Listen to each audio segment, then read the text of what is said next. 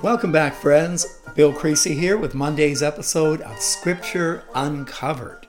Hey, we left off on Friday with Saul and the Israelites in big trouble. The Philistines had assembled to fight Israel, and they had 3,000 chariots, 6,000 charioteers, and soldiers as numerous as the sand on the seashore. And they went up and camped at Michmash, east of Beth Aven. And when the men of Israel saw that their situation was critical and that their army was hard pressed, they hid in caves and thickets and among the rocks, in pits and in cisterns. Oh my gosh, what will the Israelites do? Well, Saul makes a very stupid decision to offer the burnt offering and the fellowship offerings at the altar, something only a priest could do. And when he was in the midst of doing it, Samuel appeared and really chewed him out. At the end, we find Saul left with 600 men, period. Now, we put in today. Saul and his son Jonathan and the men with them were staying in Gibeah in Benjamin, while the Philistines were camped at Michmash. Raiding parties went out from the Philistine camp in three detachments. One turned toward Ophrah in the vicinity of Shual, another toward Beth Horon, and a third toward the borderland overlooking the valley of Zeboim facing the desert. Not a single blacksmith could be found in the whole land of Israel, because the Philistines had said, Otherwise, the Hebrews will make swords and spears the Philistines eliminated all the blacksmiths. So all Israel went down to the Philistines to have their plowshares, mattocks, axes, and sickles sharpened.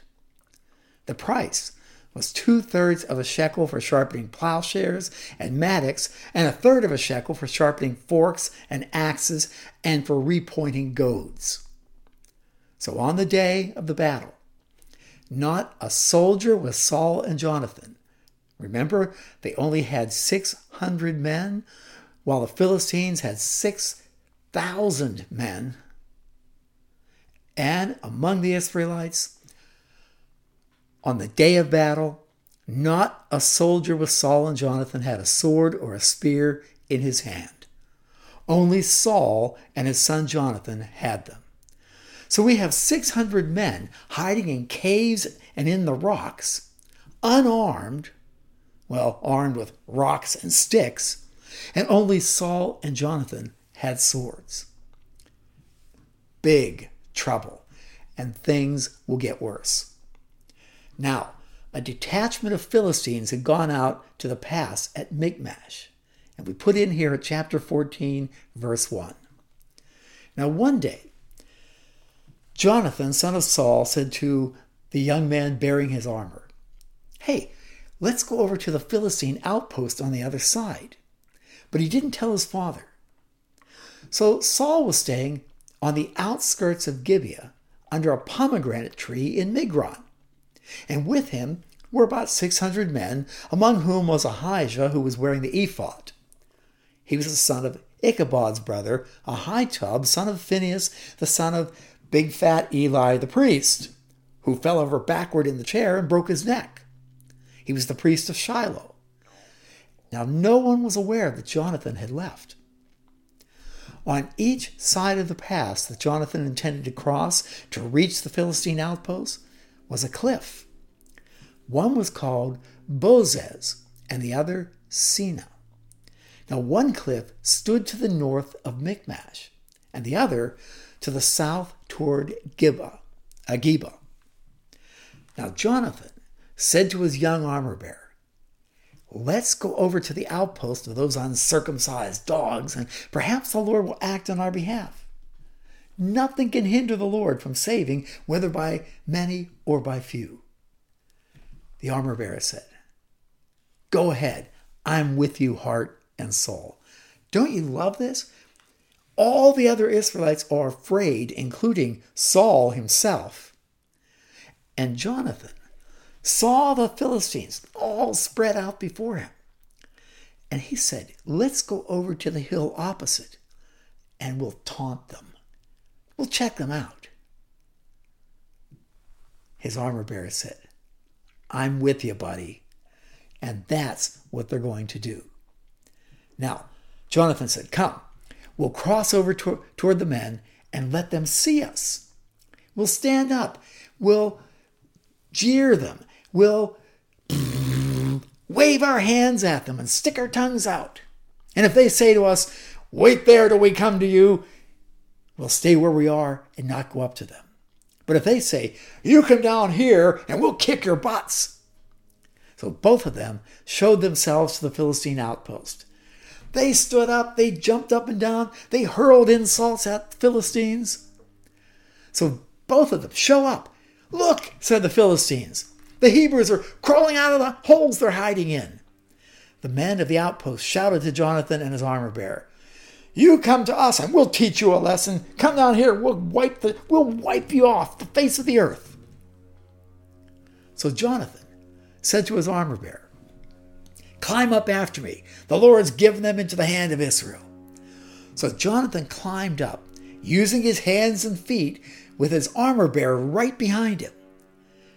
The Philistines fell before Jonathan, and his armor bearer followed, killing behind.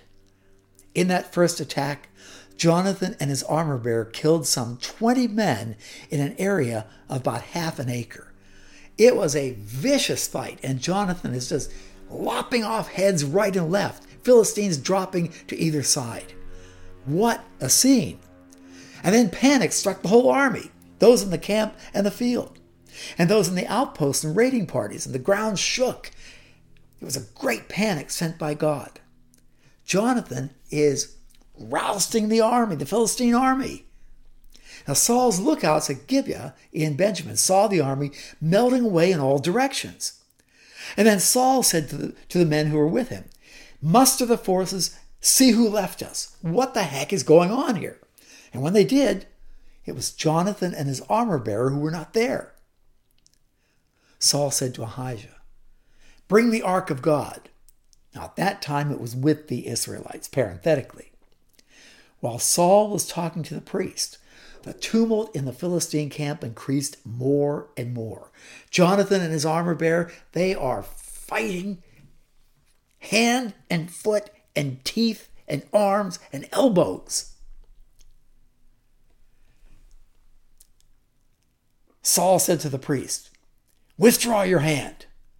And Saul and all his men assembled and they went to the battle. They found the Philistines in total confusion, striking each other with their swords.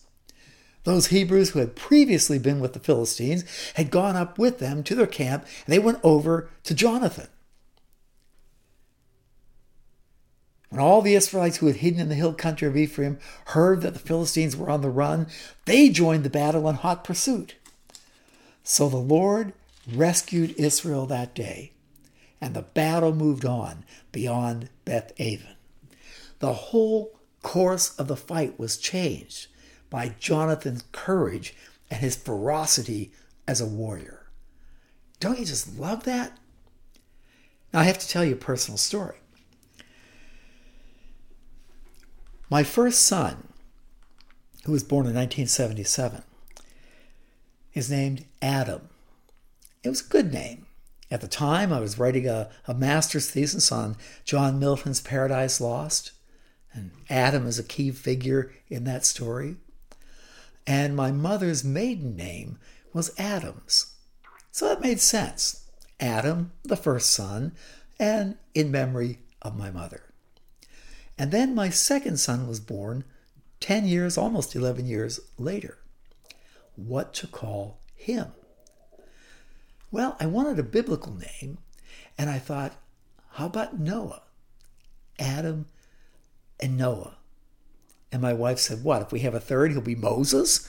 So, no, that was out. So I named my second son after this person, Jonathan. Jonathan, who becomes David's closest friend. Jonathan, a man of great courage, a fierce warrior. Oh, I love Jonathan here in Scripture. And, uh, and I love my son Jonathan too, along with Adam. I just want to insert that story here in the podcast. Well, Jonathan saves the day. Now, verse 24 the men of Israel were in distress that day because Saul had bound the people under an oath. Now, here's something pretty stupid. We're going to take an oath to fast for the next 24 hours. Saul bound the people, saying, Cursed be any man who eats food before evening comes, before I've avenged myself on my enemies. So none of the troops tasted any food. How about a total fast before battle? Uh, Saul is an idiot. The entire army entered the woods, and there was, there was honey on the ground. Bees making nests in, in logs. And when they went into the woods, they saw the honey oozing out. Yet no one put his hand to his mouth. They feared the oath. But Jonathan had not heard that his father had bound the people with the oath. He was, after all, out fighting ferociously with the Philistines. He hadn't heard anything about this stupid decision. So Jonathan reached out the end of his staff that was in his hand, dipped it into the honeycomb. He raised his right hand to his mouth and ate that honey, and it just, boom, brought him alive. His eyes brightened. And then one of the soldiers told him, Oh, dude, your father bound the army under a strict oath, saying, Cursed be any man who eats food today. That's why the men are, are fainting away here. Jonathan said, He did what? My father has made trouble for the country. Look, look how I perked up when I ate a little of the honey. How much better it would have been if the men had eaten today some of the plunder they took from their enemies. Would not the slaughter of the Philistines have been even greater? What a dumb decision. Well, that day, after the Israelites had struck down the Philistines from Michmash to Aijalon, they were exhausted. They pounced on the plunder, and taking sheep, cattle, and calves, they butchered them on the ground and ate them together with the blood. They were eating them raw. After a 24 hour fast and a day of ferocious battle, these men are ravishingly hungry. Someone said to Saul, Oh, look, the men are sinning against the Lord by eating meat that has blood in it. You can't eat blood. Go back to Leviticus. It says, You are not to eat blood. You will be totally put out of the camp of Israel.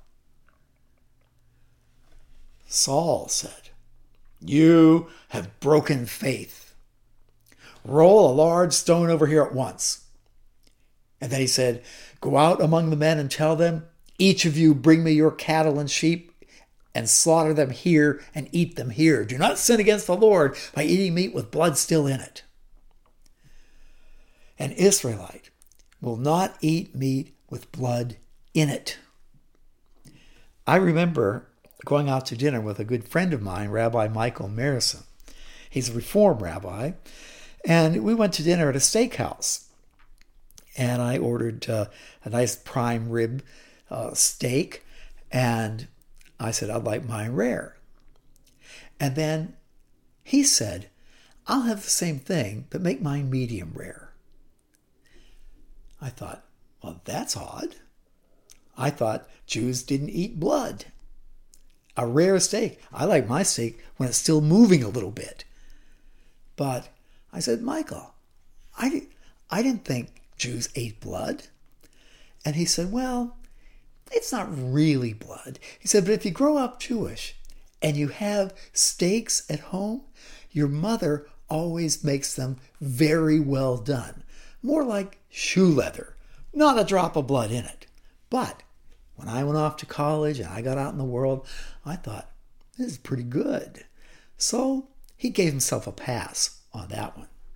But Saul did not. So everyone brought his ox that night and slaughtered it there. Then Saul built an altar to the Lord. It's the first time he had done this.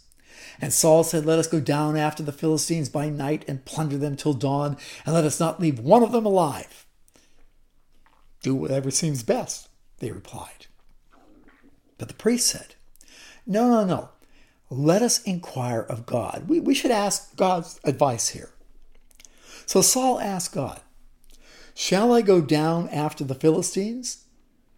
Will you give them into Israel's hand? But God did not answer him that day. Saul therefore said, Come here, all you who are leaders of the army, let's find out what sin has been committed today. God's not answering me, somebody sinned. And as surely as the Lord who rescues Israel lives, even if it lies with my son Jonathan, he will die. Not one of the men said a word because they all knew about Jonathan and the honey. Saul then said to all the Israelites, Stand over there. I and Jonathan, my son, Prince Jonathan, will stand over here. Do what seems best, the men replied. Then Saul prayed to the Lord, the God of Israel, O Lord, give me the right answer. And Jonathan and Saul were taken by lot, and the men were cleared. Saul said, Cast the lot between me and Jonathan my son. And Jonathan was taken. Then Saul said to Jonathan, What have you done? Jonathan told him, Hey, look, I merely tasted a little honey with the end of my staff. Now I'm going to die for that? Saul said, May God deal with me, be it ever so severely, if you do not die, Jonathan. But the men intervened. They said to Saul, Should Jonathan die? He who has brought about this great deliverance of Israel? He rescued us from the Philistines. His courage, his ferocity as a warrior won the day. And now you want to kill him? Never. As surely as the Lord lives, not a hair of his head will fall to the ground. For he did this day, for what he did this day, he did with God's help.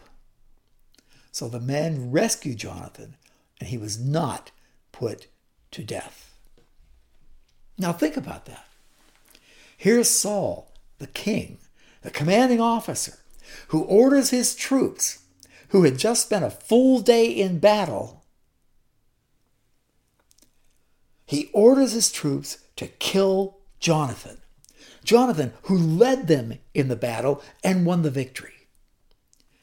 And the men flat out refused. They refused an order from the king. Now, think about that one. If you served in the military and your commanding officer gave you an order, you gave a hearty aye, aye, sir, and you got to work. But the men refused to do it. This is bad news for Saul. Saul stopped pursuing the Philistines and they withdrew to their own land. Now, after Saul had assumed rule over Israel, he fought against their enemies on every side Moab, the Ammonites, Edom, the kings of Zobah, and the Philistines. Wherever he turned, he inflicted punishment on them. He fought valiantly and defeated the Amalekites, delivering Israel from the hands of those who had plundered them. So Saul did have victories. But note, when the Israelites crossed over into the land of Canaan, back at the end of the Exodus, and they began the conquest of the land of Canaan, starting with Jericho. We say, well, the Israelites conquered the promised land. Well, not really. They subdued parts of it to some degree, but there were still plenty of enemies left. After all the time of the judges, the judges who ultimately failed. Now, Saul, the people wanted a king to lead us in battle. And there were plenty of enemies still left to fight against. Now, by way of epilogue, Saul's sons were Jonathan, Ishvi, and Malchishua. The name of his older daughter was Merab, and that of the younger was Michal. His wife's name was Ahinoam, daughter of Ahimaaz. The name of the commander of Saul's army was Abner, son of Ner, and Ner was Saul's uncle. Saul's father, Kish, and Abner's father, Ner, were sons of Abiel.